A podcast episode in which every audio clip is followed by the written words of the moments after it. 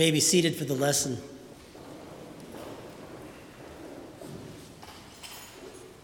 Scripture reading for our meditation tonight is taken from the Gospel of St. John, the 14th chapter, beginning with verse 1. And Jesus says to his disciples, Let not your heart be troubled. You believe in God, believe also in me. In my Father's house are many mansions. If it were not so, I would have told you. I go to prepare a place for you. And if I go and prepare a place for you, I will come again and receive you to myself, that where I am, there you may be also. And where I go, you know, and the way you know. Thanks be to God.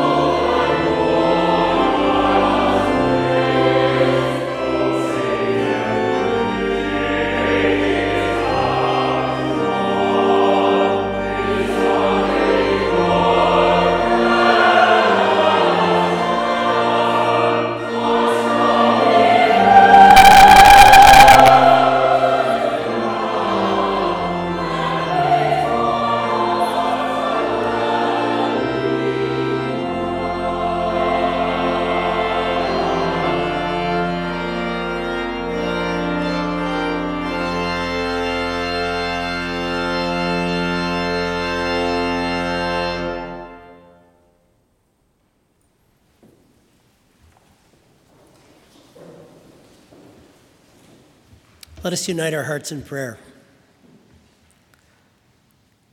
Our dear Lord Jesus, draw us to yourself through your holy word so that we may be drawn to you eternally in heaven. We ask it all in your saving name. Amen.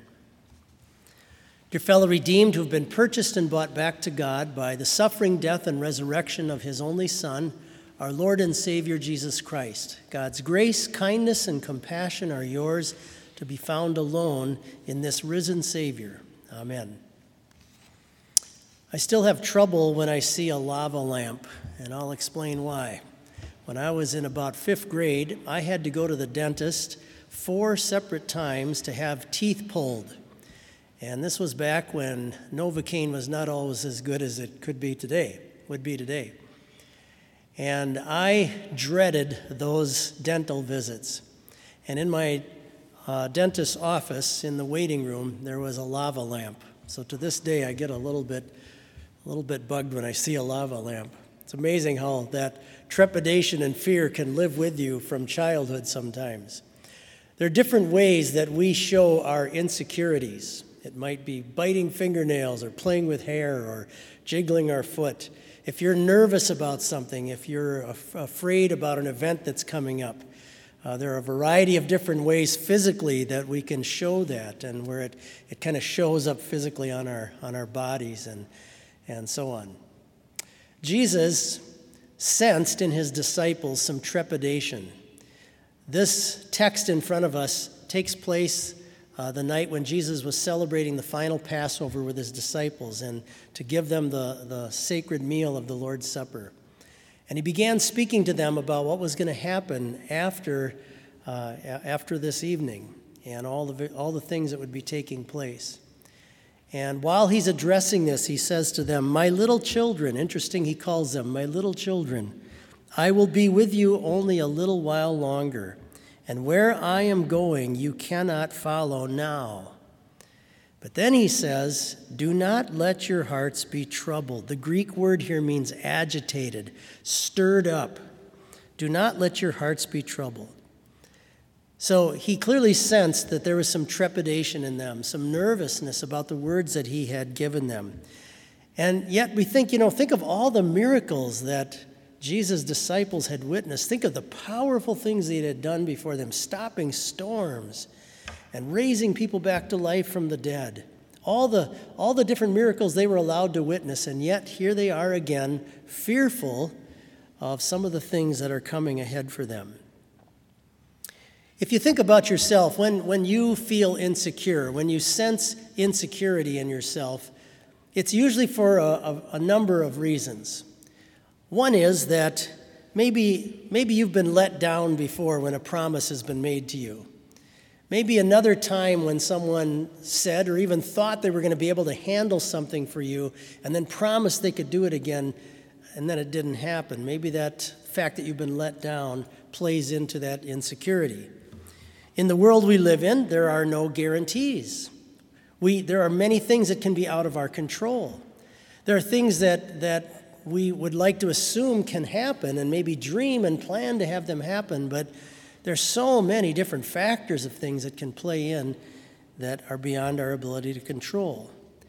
And so often when we're entering things that are part of the unknown, that's when our insecurities can really start to kick in. But it's important for us to remember, just like with Jesus' disciples here, remember the one who's making the promises to them. He's someone who controls all things. He is God of God, Lord of lords, very God of very God. And He is the director of all history. He's the one who says to His church, All authority has been given unto me in heaven and on earth. Another thing that sometimes can cause us to have some trepidation, especially when we think about dying, is our own life record. I remember years ago going to see a man who I was new at a congregation. He had been one of the most devout, you might say, pillars of the church in that congregation, and he had now had to go in with some heart trouble. And there was a possibility he might die from this. And I remember he was so afraid. This was a man that could teach others the gospel and supported the gospel his whole life. And yet he was so terrified and afraid. And I said, Is it about dying? And he said, No, it's not the process of dying. I'm, I'm just so afraid whether I'll go to heaven or not. So sometimes even the fear about our own guilt can play into that. But think about Jesus with these disciples. He knows everything about them. He, in fact, in the verses right ahead of this text, he predicts to Peter exactly how he will be denying him in the hours ahead. He knows the weaknesses in them. He knows all of their pet sins and their troubles and their faults. He knows the most, the most grand sin that they've ever committed in their life. He knows all of that about them. And yet, look at how, how firmly he speaks to them about their salvation. And he does the same thing for you and me. He knows everything about you, he knows your whole life. He knows what you've done. He knows the kind of thoughts that go through our minds. He knows what our eyes have looked at. He knows the kind of words we've said behind people's back. He, he knows it all. And yet he still comes and baptizes you as his child, and he still comes to you through his grace and says, In my Father's house there are many mansions. I go to prepare a place for you. He still, despite knowing all of that about you, the worst about me and about you, he still comes to us with that beautiful and gracious promise. Next week, the Christian church will be celebrating the ascension of our Lord. And this text kind of points us ahead to that. A lot of times we're very enamored with the miraculous nature of, of Jesus' ascension and the majesty of that to imagine seeing him physically, bodily rise up through the clouds. And, and we should be. We should marvel at that. But at the same time, your Lord doesn't want you to miss the personal aspect of his ascension. The reason for his ascension is to go and make things ready for you in eternity. And so, every verse in this text, all four of these verses speaking to his church, are verses of comfort. It's just dripping with the gospel. Everything about it is encouraging, everything about it is uplifting, everything about it is, is designed to take away our insecurities and our fears. Now, God has not made your arrival in heaven, He has not made it dependent upon the severity or the strength of the faith that He's given you. Because as you and I know, that goes up and down and can be very weak at times. But the, the security that we have in our salvation and going to heaven is found in the promises of Christ. And Jesus underlines that. He says to his church, if it were not so, I would have told you. The Son of God isn't going to lie to you, okay, when it comes to such an important issue in your life. If it were not so, I would have told you. Can you think of one promise that God has ever made, either in Scripture or in your life, where He has broken that promise? We think of examples in the, in the uh, Scriptures telling Abram and Sarah about the, uh, the upcoming birth of a son to her despite her old age, the parting of the waters of the Red Sea as the Israelites went down toward that sea. Jesus talking about Jairus' daughter outside the house that she was just sleeping. His own resurrection from the dead.